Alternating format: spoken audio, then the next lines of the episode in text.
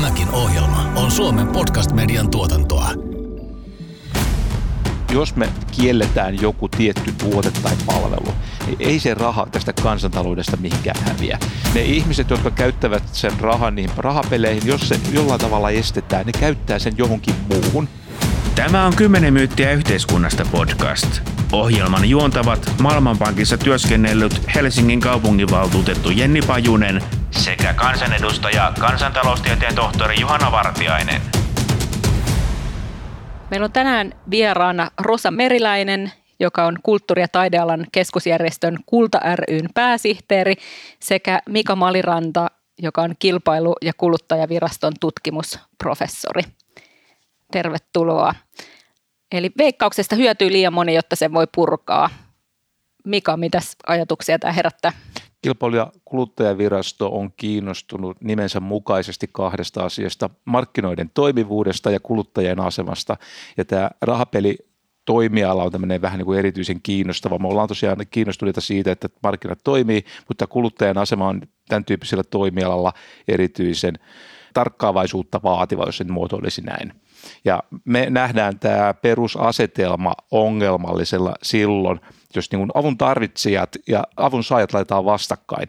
Nämä, jotka kamppailevat rahapeliongelmien kanssa, niin ne ansaitsevat apua. Ja sitten taas toisaalta tämä, nämä raha, tietysti näitä veikkauksen tuotot menee moniin tä, niin kuin tärkeisiin tarpeellisiin kohteisiin, ja tämä asetelma tekee tämän ää, lievästi sanoen pulmalliseksi tämän rahapelihaittojen hillinnän ja ehkäisyn. Mites Rosa? Liikasen selvitysryhmähän aika pika, pikaisesti sitten tuon KKV-raportin jälkeen myös teki omat esityksensä siitä, miten tätä järjestelmää pitäisi muuttaa. Siinä oli neljä eri vaihtoehtoa, joista, joista yksi oli se, että ei tehtäisi mitään. Mä teetin viime viikolla meidän 30 kulttuuri- ja taidealan keskusjärjestön jäsenjärjestöille, jotka edustaa hyvin laajasti näitä kulttuurin NS-lajiliittoja, tukia tuottajaorganisaatioita, museoliitosta kansallisoopperaan, jotka, josta myöskin tosiaan varsin moni on niitä kohteita, mihin veikkauksen tuottaja käytetään, niin meidän 30 jäsenjärjestöstä toistaiseksi vain yksi on ilmoittautunut kannattavansa nykyjärjestelmää. Eli sinänsä väitteenne on väärä, että näyttää siltä, että valmiutta muutokseen on. Ja tämä on mun kokemus myöskin noin yleisesti ottaen ehkä sitten tällä niiden toimialojen kentällä, johon näitä rahoja käytetään, että, että on, on muutosvalmiutta selkeämmin tietysti Allias ja nuorisojärjestöjen keskusjärjestöinen on, on jo pitkään, pitkään edustanut sitä linjaa, että tämä kytkös pitäisi tyystin purkaa. Ehkä meillä niin kuin tieteen ja taiteen puolella se näkökulma on ollut sen takia eri, että kytköstä ei ole koskaan ollutkaan suoraan kulttuuribudjetin loppusumman tai tieteen rahoituksen loppusumman kanssa. Että siellä on vain osa toiminnoista rahoitettu veikkauksen tuotoista ja siinä ei ole sinänsä koskaan ollut mitään logiikkaa, se on aivan randomia. Muutama vuosi sitten päätettiin siirtää tiede- ja kulttuuriinstituutit yleiskatteellisesta budjetista veikkauksesta rahoitettavaksi, eikä siihen ollut mitään siis sinänsä niin kuin – sitä millään muulla perusteltu kuin, että jostakin löytyi rahaa. että. Ja oliko se oli just se päämuutos, mitä nyt Mikan tutkimusraportissa esitettiin, oli se, että siis veikkausvarat siirtyisi valtion budjettiin? Siis ennen kaikkea me ollaan oltu huolissaan siitä, että, että kun veikkaukselle on annettu tämmöinen aika poikkeuksellinen valtiollinen yksinoikeus erällä toimialalla, ja se on annettu EU-sta tietyillä perusteella, sillä on tietty oikeusperusta, ja se, se on nimenomaan perusteltu sillä, että, että tämä on, on tehokas keino vähentää näitä rahapelihaittoja ja ehkäistä, ja kun sitten katsotaan esimerkiksi sellaista empiiristä faktaa, että Suomessa rahapelaaminen per kansalainen on maailman ehkä noin neljännen, viiden, siis ihan aivan kärkiluokkaa, niin siitä voidaan ainakin tämmöinen epäsuora päätelmä tehdä, että se veikkaus ei niin kuin tästä näkökulmasta arvioituna ole täyttänyt sitten sitä, niitä odotuksia, mitä voitaisiin asettaa tästä aivan poikkeuksellisesta asemassa. Tämä on siis maailmanlaajuisesti aika ainutlaatuinen tilanne, että koko, rahapeli, koko rahapelialalla niin tota, tämmöisellä valtiollisella yhtiöllä on tota, yksinoikeus. Mutta eihän Veikka, Mikakaan ole esittänyt, että veikkausta pitäisi purkaa, vaan ainoastaan kun näitä sääntelyjärjestelmän muutoksia ja, ja tämän kytköksen purkaminen edun välittäjien ja veikkauksen välillä, mutta että eikö kuitenkin KKV ole monopolin takana, eikä veikkauksen purkua aja? Täsmälleen oikeassa ja itse asiassa haluankin tähdentää, että me ollaan niin kuin tässä vaiheessa sitä mieltä, että tästä, tämä ensiksi tämä järjestelmä täytyy saada toimimaan. Siis, eli tämä veikkauksen toiminta täytyy muuttua sellaiseksi, että ne ehdot on täynnä ja vasta sen jälkeen ruvetaan edes, edes pohtimaan muita asioita. Eli KKVn kanta on se, että tästä ei pidä luopua tässä vaiheessa tästä valtiosta oikeus, yksioikeusjärjestelmästä, mutta ne edellytykset, niin niihin pitää kiinnittää enemmän huomiota, mitä ollaan tehty. Ja nyt oikeastaan vielä sanon se, että tämä meidän projekti on ollut aika kauan aikaa toiminnassa, on sieltä 2019 lähtien ja ainakin mulle on tässä tullut sellainen kuva, että aika paljon on asiat muuttunut tämän parin vuoden aikana ihan, ihan siis asenteiden osalta. Ja se, että, että mistä se johtuu, niin se ei ole niin tärkeää kuin se, että suunta on ainakin oikea. Ja asenteet on onneksi muuttunut nopeasti. Muutama vuosi sitten peliongelmista ei oltu yhtä tietoisia ja moni on nyt yhtäkkiä havahtunut siihen, että Suomi on aika ainutlaatuinen. Näissä markettien auloissa on valtavat peli kalustot. Talousvaliokunnassa, kun säädettiin korkosäännöstelylakia, niin opittiin myös, että aika monella ylivelkaisella, velkaloukussa kiemurtelevalla ihmisellä, kotitaloudella on nimenomaan peliongelma taustalla. Sitten todella se, halutaanko me säilyttää monopoli, se on sitten toinen kysymys ja tulevaisuuden kysymys. Joo, tämä oli tosiaan, äh, luin tätä Mikan raporttia ennen tätä meidän äänitystä ja siinä oli, siis mulle tuli yllätyksen, että jopa 1,4 prosenttia suomalaisista kärsii peliongelmasta, joka olisi, jos se laskee auki, niin 77 000 ihmistä, mikä on valtava määrä ja sitten niistä tosiaan, eli nimenomaan isoin osa pelaamista on just näitä ihan perinteisiä pelikoneita.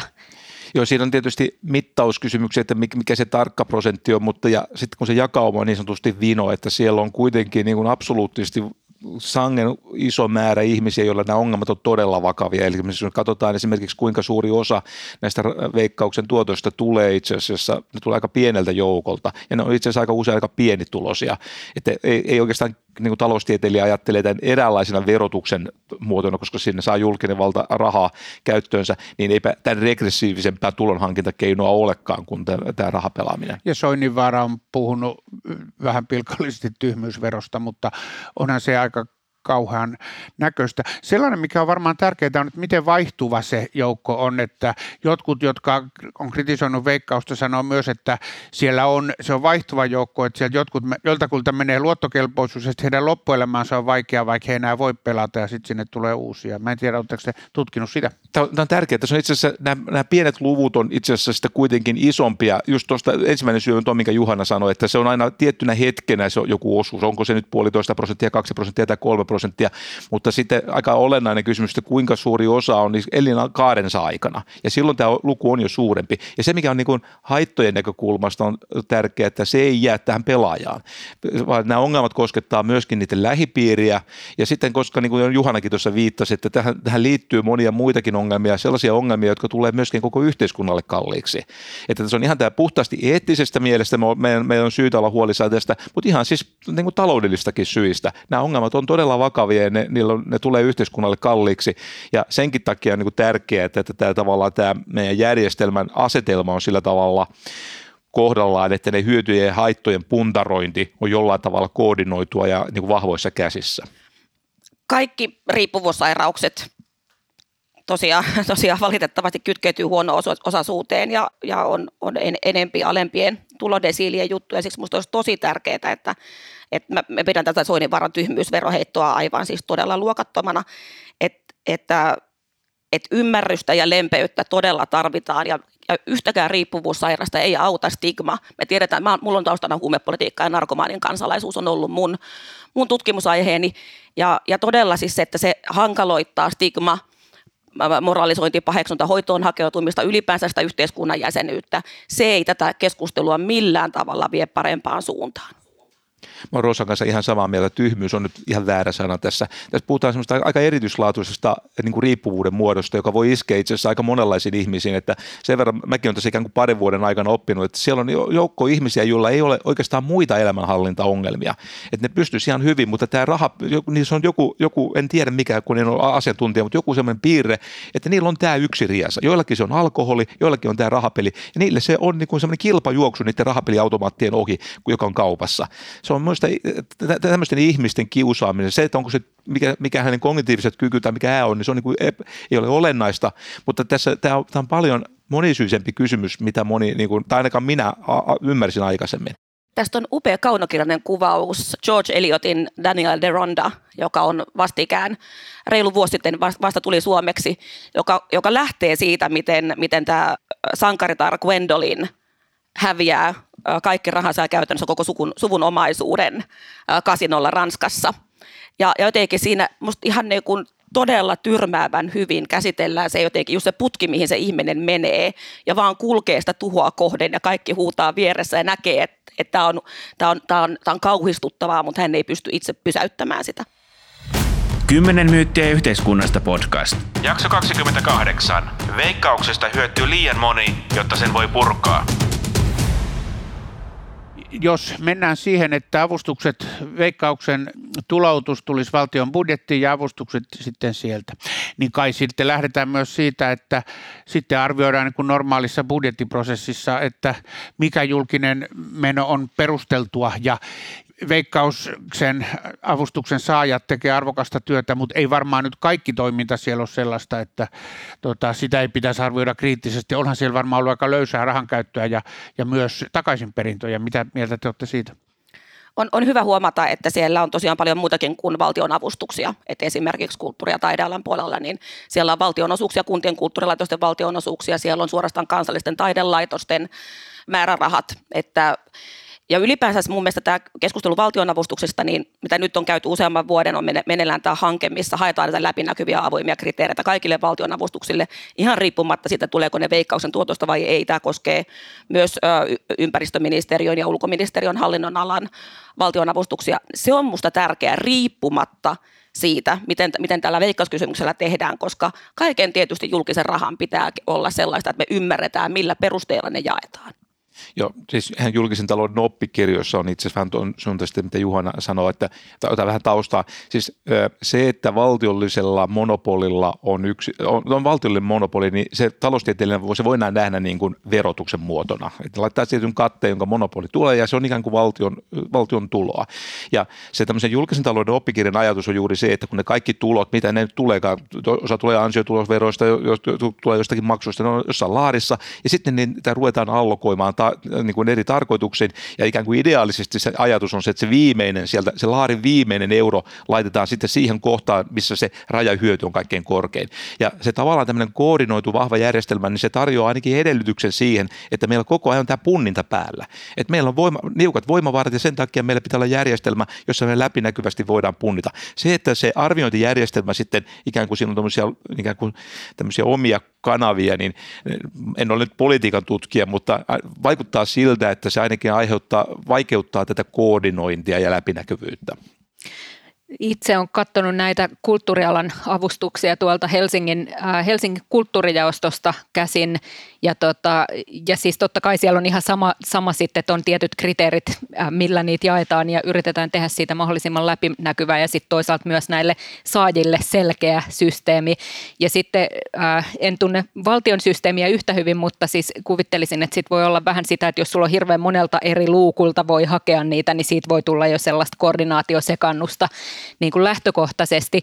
Mutta ehkä Rosalle kysymys siitä, että miten se tavallaan niin kuin sitten saajan kannalta, okei sitten meillä on eri erilaisia museoita ja kulttuurilaitoksia ja ryhmiä, jotka saa näitä avustuksia, niin onko siinä saajien kannalta sitten eroa tavallaan, että tuleeko se sieltä veikkauksen kautta vai valtion kautta?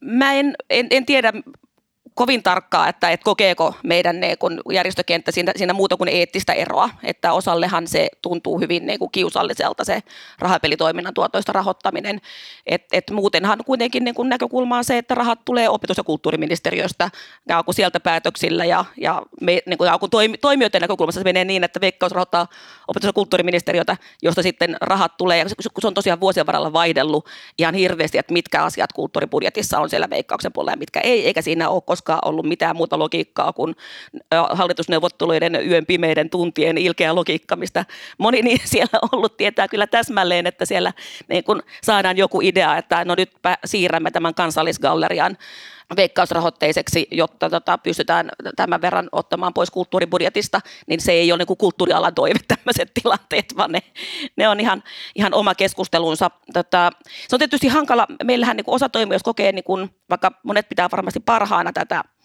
tätä vaihtoehtoa, että, että siirrytään niin kuin siihen normaaliin yleiskatteelliseen normaaleihin menokehyksiin, että se on niin kuin varmasti useimmille se selke, selkeä vaihtoehto, niin monet pitää ihan mahdollisena niin kuin sitä liikasen ryhmän esitystä, että siivottaisiin sieltä joitakin toimintoja yleiskatteelliseen, jotkut jäisi sinne veikkauksen puolelle, mutta siinä ei ole olemassa mitään puhdasta ja loogista tapaa. Et oikeastaan niin kuin ainut selkeä keissi on, että silloin kun mä olin eduskunnassa 2003-2007, niin silloin siirrettiin kirjastot pois veikkaukselta ja se koettiin hyvin vahvaksi tämmöiset, että se on niin sivistysyhteiskunnan perustoiminto, niin julkinen palvelu täydesti olemukselta, että se koettiin hyvin niin kuin epäluontevaksi, mutta toisaalta sinne jäi kirjastojen kehittämisrahat ja myös näkövammaisten kirjasto Seliahan on edelleenkin veikkausrahoitteinen. Että kyllä se on, niin kuin, se, se on niin kuin moni, moni, monimutkainen lähteä perkaamaan ja jos mä kysyn meidän jäsenjärjestöltä, että, että mitä te haluatte, niin, niin siellä jokainen haluaa tietysti pelastautua, niin kuin, pelastaa oman toimialansa, että et, et kauhean niin kuin nättiä siitä on vaikea saada.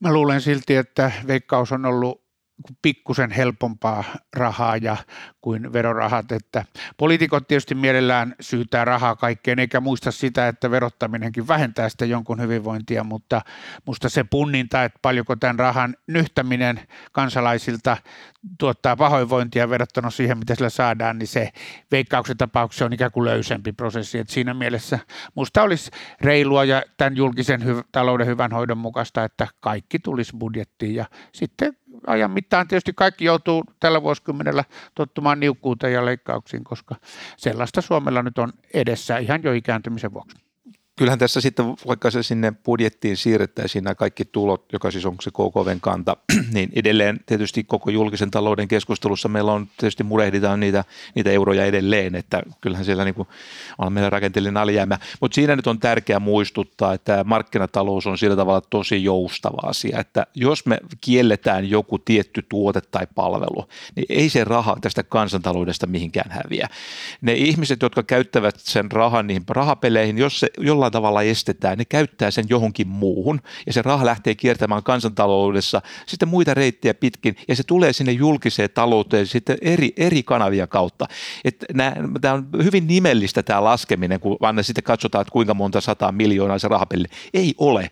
Julkisen talouden faktisesti se ei ole lähellekään niin kallis. On, se, ei, se voi olla lähellä nollaa, se voi olla, se voi olla, se, se voi olla kummin tahansa. Ja onko meillä nyt onkin... jotain en, ennakkotietoa tavallaan nyt, kun koronan aikanahan peliautomaatit markettien auloissa on ollut kiinni, niin onko meillä jotain ennakkotietoa siitä tavallaan, että mikä se vaikutus on ollut, jos se on ollut kuitenkin sit se suurin pelaamisen tyyppi veikkauksella? Niin, mä, mä, yksi huolihan on esitetty, ehkä me palataan tähän, jatketaan, myöhemmin vielä sitten sitä, että minne se raha niin kiertää, mutta tosiaan kun yksi pelkohan on ollut se, että se rahasti siirtyy tänne nettiin, niin äh, ainakin sen, sen uutisoinnin ja sen dokumentaatio, mikä siinä oli tarjolla, niin musta näytti, että ei ole mitään näyttöä, että tämä olisi johtanut. Ja se selitys, mitä tämän, tämän alan asiantuntijat sanoo, ne ihmiset, jotka pelaa siellä kioskilla tota, niitä rahapeliautomaatteja, ne on eri ihmisiä kuin ne, jotka siellä internetissä pelaa näitä erilaisia pelejä. Tämä siirtymä ei tapahdu nopeasti, se voi olla, että se ei tapahdu ollenkaan, siinä on kohorttiefekti, että siinä menee itse asiassa vuosikymmeniä ennen kuin se siirtymä on tapahtunut. Tietysti jos ajatellaan tätä niin kuin digitaalista rahapelaamisen markkinaa, niin siitä on vaikea tehdä vertailua, koska nämä veikkaamisen kohteet on muuallakin seis. Että se on ollut tasan Ruotsin ravit, mitä on pystynyt sitten, sitten veikkaamaan. Mutta että mä oon kuitenkin tässä matkan varrella, äh, mähän on siis myös veikkauksen edunvälittäjän verkoston puheenjohtaja, niin tavannut myöskin esimerkiksi näiden ilman toimilupaa äh, äh, digitaalisia rahapeliä tar- tarjoavien yhtiöiden edustajia ja kun helposti täällä Suomessa on se keskustelu sellainen, että voi ei, että meidän, meidän valtion tuotot valuvat maltalaisille yhtiöille ja sitten, sitten pois tästä yhteisestä, yhteisestä potista, niin sitten nämä, nämä tota, maltalaiset yhtiöt taas kokee olevansa, että me ollaan niitä hyviksi ja voi ei, kaikki rahat valuu sinne maka- makaolaisille yrityksille, joilla ei ole mitään vastuullisuustoimia. Että tavallaan se, se rahapelaamisen liittyvät niin kun rikollisyhteydet, rahanpesuyhteydet ja kaikki semmoinen kansainvälisesti, niin se näyttää, näyttää pakenevan koko ajan niin kuin tavallaan se yksi laita vuotaa koko ajan pahuuden pesään. Ja, ja nyt mä tarkoitan pahuudella niin kuin oikeasti sit, äh, sitä James Bond-maailmaa. Kai se kuitenkin merkittävin maltalainen paha ryöväri taitaa olla Ahvenanmaan PAF suomalaisten rahojen, Kyllä, suhteen. kyllä. Eikö vaan, joo, joo. Mika? Joo, tämä on mun käsitys.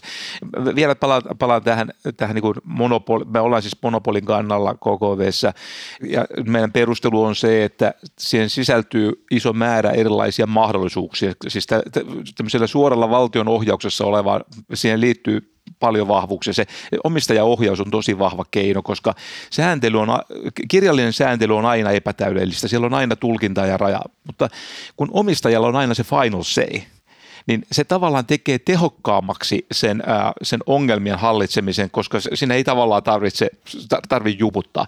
Se logiikka on sama kuin se, että miksi vankeuden hoito on parempi hoitaa valtiollisesti kuin anta, antaa se yksityisille vankiloille. Se, niiden kirjallisten sopimuksien tekeminen on niin kuin loppumatonta touhua. Ja siinä helposti käy niin, että, että vaikka yksityiset toimijat olisi sekä tehokkaampia kustannuksen leikkaajia ja vaikka ne olisi innovatiivisempia niin kuin tämän laadun suhteen, niin tämä sopimuksen epätarkkuudet tai sääntelyn epätarkkuudet johtaa kuitenkin käytännössä siihen, että niitä laadullisia asioita ei voida niin tarkkaan kontrolleja, sitä tapahtuu niin kuin enemmän kuin sitä on haluttu. Tämä on ihan tämmöinen taloustieteen niin kuin sopimusteorian niin kuin perustulos, joka siis perustelee tämän monopolioikeuden. Ja tämä oli nyt pitkä johdanto siihen toiseen asiaan, mutta se pitää olla tosiasiallinen.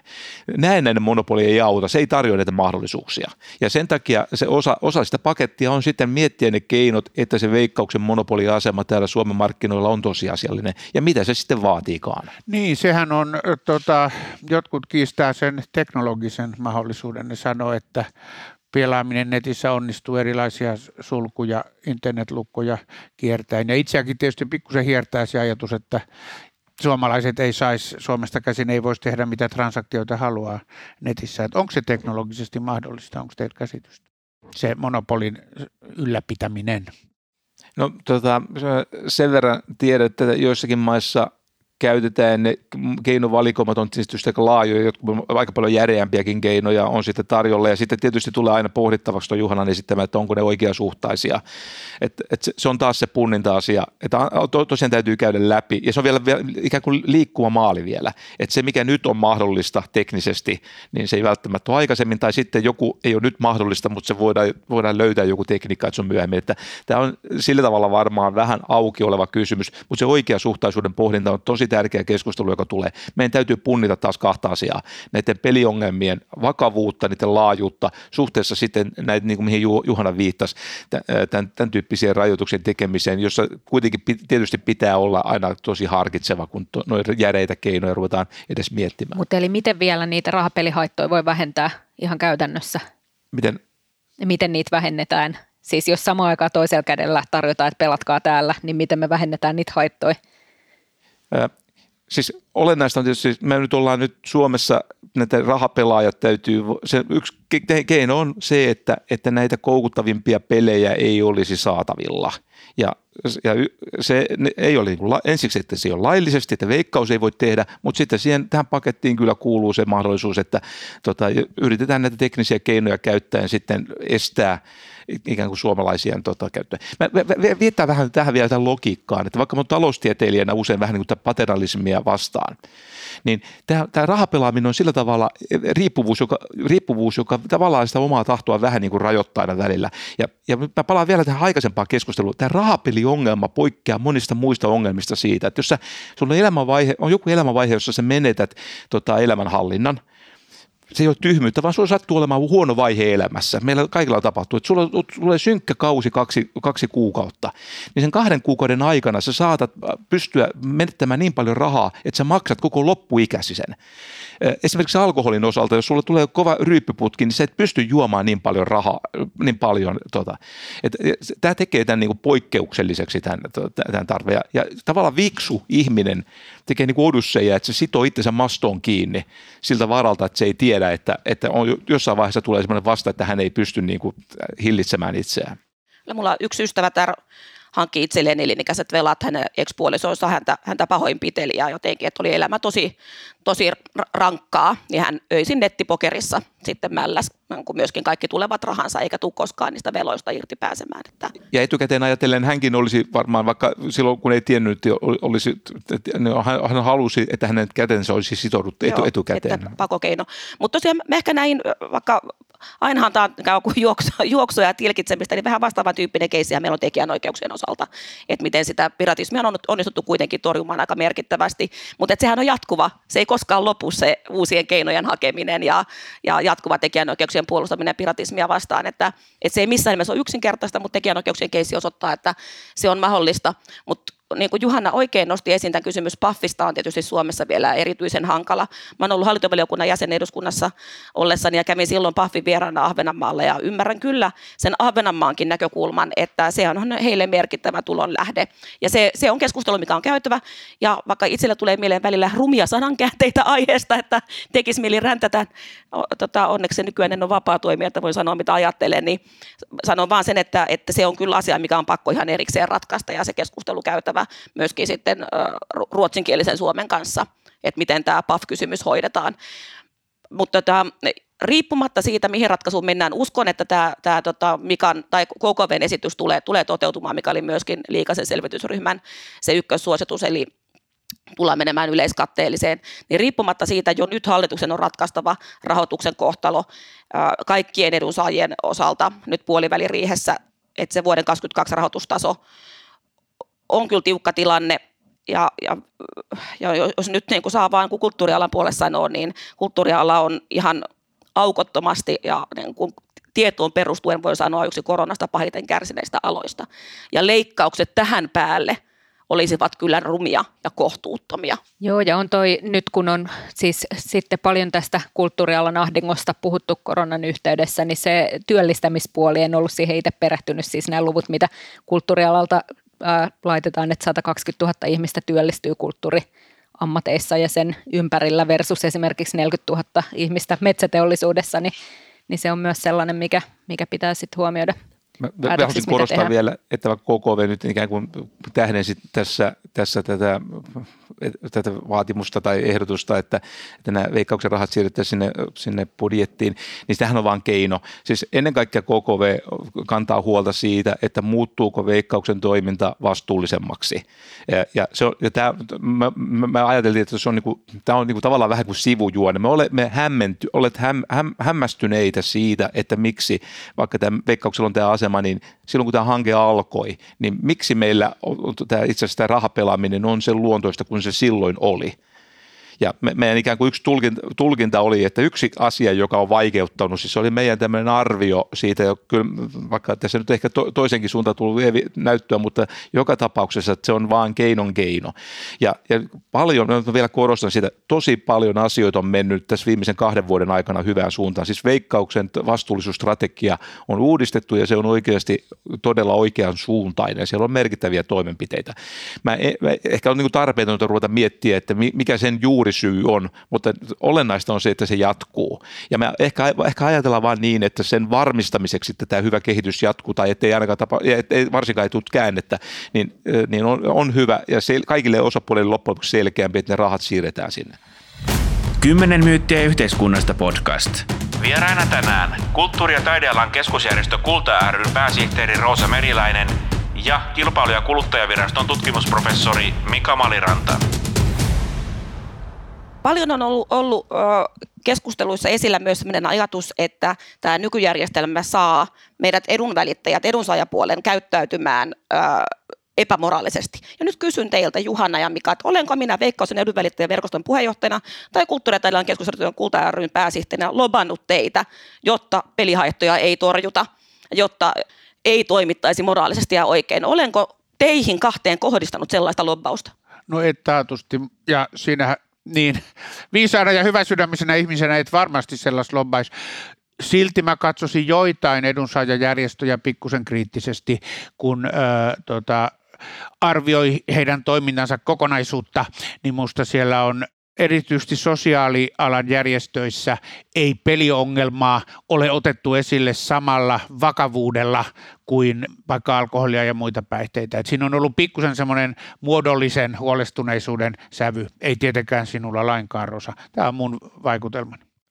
Rosa ei todellakaan ole tippaakaan millään tavalla lopannut minua. Se, se, tota, oli, se, se olisi ollut kaikkea, mitä mä olisin voinut odottaa. Sen verran nyt Rosaa tunnen. tunnen. Se olisi ollut yllätys. no, yllätys on lievä sana.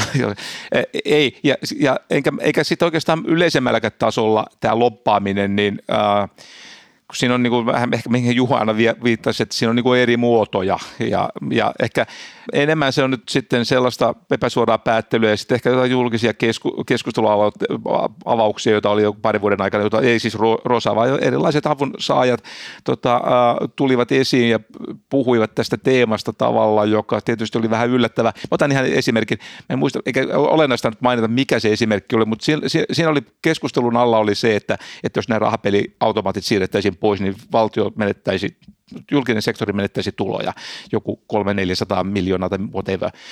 Ja sieltä tuli sitten joku ulos edunsaaja, että kuinka hän on huolissa tästä summasta. Jos eduskunnassa olisi ollut esillä esimerkiksi perintöveron lopettamisen puoli, niin olisiko tämä kertonut huolensa siitä, että tällä tavalla rahat? Ei. Ja, ja tämän tyyppiset niin kuin ulostulot kuitenkin signaloi siitä, että näihin veikkauksen tuloihin suhtaudutaan eri tavalla kuin valtion muihin tuloihin, joka on tämmöinen ikään kuin rakenteellinen kysymys. Ilman muuta. Sen takia minäkin siellä Veikkauksen hallintoneuvostossa istun pohtimassa Veikkauksen vastuullista työnantajapolitiikkaa, että mun perustehtävänä olisi edistää kulttuurin ja taiteen yhteiskunnasta arvostusta ja toimintaedellytyksiä. Ja sen sijaan mä istun siellä sun täällä puhumassa Veikkauksesta, joka onhan se kun Tuo rakenteellinen asetelma. Hupsua. Mm. Mehän ollaan varmaankaan yhtä mieltä tästä. Musta on, jos eduskuntaan tulee sen suuntaisia esityksiä, että toteutetaan näitä Mikan raportin ja liikasaryhmän ehdotuksia, niin kovasti tervetuloa. Mutta eteenpäin katsovasti, Mika, sä te puolustit tässä tai arvioit, että tämän monopolin säilyminen on hyvä asia. Miten sä näet näiden muiden pohjoismaiden kokemukset? Eikö näissä ole luovuttu monopolista? Viittaako ne siihen, että meidänkin kannattaisi kuitenkin miettiä, halutaanko me edelleen valtion veikkaus vai onko ne ollut epäonnistuneita? Millaisia kokemuksia niistä on? Mun arvio on siitä, että näyttö ei ole yksiselitteistä mihinkään suuntaan. Ne on niin eri, erityyppisiä tilanteita. Itse asiassa iso linjahan on se, että, että Suomi ja Norja alkaa olla ainoita maita, jossa koko rahapelaaminen on tota, vielä yksin oikeutena sen sijaan useissa maissa vielä osa rahapeleistä on valtion yksinoikeudesta, että tämä ei ole sillä tavalla ihan nolla y- ykköstilanne. Ja, ja siinä mielessä, kun mä mietin näitä vaihtoehtoja, niin tässä tämä ei ole niin kuin nolla. Meillä me, ei ole, me, me emme ole kahden vaihtoehdon välissä, vaan näitä on muitakin. Uh, Mutta mä vielä sanon, että se, että jossakin, vaikka monessa maassa on luovuttu tästä, niin se, että miksi näin on tehty, niin se on aika kiinnostava kysymys. Mä vähän juttelin näiden tämän alan tutkijoiden kanssa, kun mä yritin saada selkoa, että voidaanko siitä päätellä, että kun tapahtuu siirtyminen jostain tohon eikä koskaan takaisin, niin voidaanko siitä päätellä, että se on jollain tavalla parempi kuin se, mistä lähdettiin. Mutta ei välttämättä. Jotkut asiat on epäsymmetrisiä. On helpompi yksityistä kuin kansallista, varmaan niin kuin oikeudellisessakin mielessä. Se on, se, on, se on helppo kerran tehdä tota, ikään kuin päästä yksityisestä, mutta miten jälkikäteen sitten, kun halutaankin takaisin, t- takaisin, otettaanko me joltain yksityiseltä firmalta lisenssit pois, ja ne on rakentanut pääkonttorin? Ei. Ja tämä minusta on tär- mitä tahansa päätetään, niin täytyy muistaa tämä päätöksenteon epäsymmetrisyys. Eli tavallaan se todistamisen taakkaa, kun pohditaan, niin tämä on hyvin tärkeä näkökohta. Mä haluaisin kysyä vielä Rosalta tähän loppuun. Meillä oli pari podcast-jaksoa taaksepäin. Meillä oli vieraana Esa-Pekka Salonen ja pohdittiin näitä kulttuurin rahoitusmalleja. Ja tota, niin ää, miten sitten muita, Esa-Pekka nosti esimerkiksi sit siis tavallaan, että jos tausta-ajatus on se, että niin kuin julkinen rahoitus on kovan paineen alla, alla tulevaisuudessa ja saattaa niin kuin suhteessa vähentyä ja näin, niin mitä muun, muun tyyppisiä tota, sitten rahoituslähteitä voisi olla kulttuurialalle. Ää, itse on pohtinut sitä siis yksityisen rahoituksen, että voisiko sitä kautta saada sitten yksityisen ja julkisen ja niin kuin uudenlaisia yhteistyökuvioita.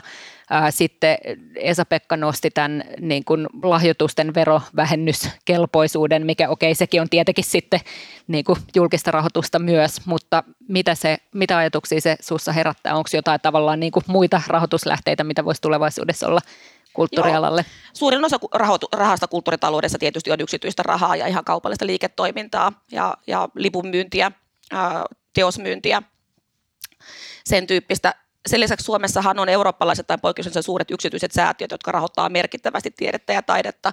Ja se on, se on ilman muuta se säätiöitävä raha yksi vaihtoehto, että sen, sen lisääminen. Että, että kyllähän kun kansallisgallerialla on ollut mahdollisuus näihin tota, näihin vero, vero, verovähennyksen yksityisillä lahjoituksilla, niin ei se tota, ole käsittääkseni kuitenkaan niin kuin rahoitusta pelastanut olympiarahasto, joka perustettiin tätä liikunnan just toista, toista rahoituskanavaa rakentamaan, niin heillä on ollut ilmeisiä vaikeuksia saada sitä pääomaa kasaan. Ja sitten tietysti oma aikansa menee ennen kuin se pääoma tuottaa. Silti ilman muuta mä kannatan säätiöiden neuvottelukunnan esitystä sivistysvähennyksestä, yksityisten lahjoitusten verovähennyksen oikeuden, oikeuden laajentamisesta kulttuuri- ja taidealalle. Ja monia muitakin tämmöisiä ikään kuin pieniä virtoja on olemassa. Ja pidän tosi hyvänä tätä luovien alojen edistämishanketta, mitä nyt niin kun ihan uudella vaihteella työ- ja elinkeinoministeriössä tehdään. Että uskon, että kansainvälistämisessä ja, ja liiketoiminnan parantamisessa on paljon mahdollisuuksia, mutta ei se sitten, jos mennään tähän niin itseisarvoisen taiteen, tähän kulttuuritaiteen ytimeen, niin siellä on joka tapauksessa tarve tietylle määrälle julkista rahoitusta, jos me halutaan taata, että ne hinnat pysyy saavutettavina ja, ja nimenomaan valtakunnallinen saatavuuspalveluissa turvataan, että Hesassa varmasti pystyy järjestämään tosi monella tavalla kulttuuri- ja taide tarjontaa moninaiseksi, mutta on, on niin sitä julkista rahoitusta ei oikein niin kuin kokonaan voi korvata. Kysymys on sitten siitä, että mitä kulttuuri- ja taidealoja meillä ei jatkossa ole tai mikä, mitä ei ole enää ammattimaisesti tai mitä ei enää ole Pohjois-Karjalassa. No tähän samaan lopputulokseen tultiin myös Esa-Pekan kanssa siinä aiemmassa jaksossa. Ja sitten yksi, mikä oli mun mielestä aika mielenkiintoinen ajatus, oli tämä, että nyt kun tulee näitä enemmän ja enemmän digitaalisia taidemuotoja, niin voiko sieltä löytyä sellaisia tavallaan skaalausmalleja, että sä pystyt itse asiassa tuloja kasvattaa myös ihan eri tavalla sitä kautta. Mutta. Kyllä, kyllä. Siis, niin kun sekä Suomessa että Euroopassa niin kulttuurihyödykkeiden myynti, arvolliset tekijänoikeustulot, nehän on kaikki käppyrät kasvussa. Että sitä ikään kuin yksityistä rahaa koko ajan tulee meidän alalle lisää. Osataan enemmän, paremmin, ammattimaisemmin, tuotetaan, myydään, markkinoidaan paremmin. Et, et, se puoli kyllä nousee, mutta että kyllä siltä niin kuin siihen käsijarru tulee, jos meillä tulee niin kuin suuret leikkaukset tähän niin kuin perusrahoitukseen. Että kyllä se, se kasvu katkeaa. Jos pidit tästä jaksosta, niin reittaa meidät Apple Podcasteissa ja seuraa meitä Spotifyssa. Kymmenen myyttiä yhteiskunnasta podcast. Jenni Pajunen ja Juhana Vartiainen.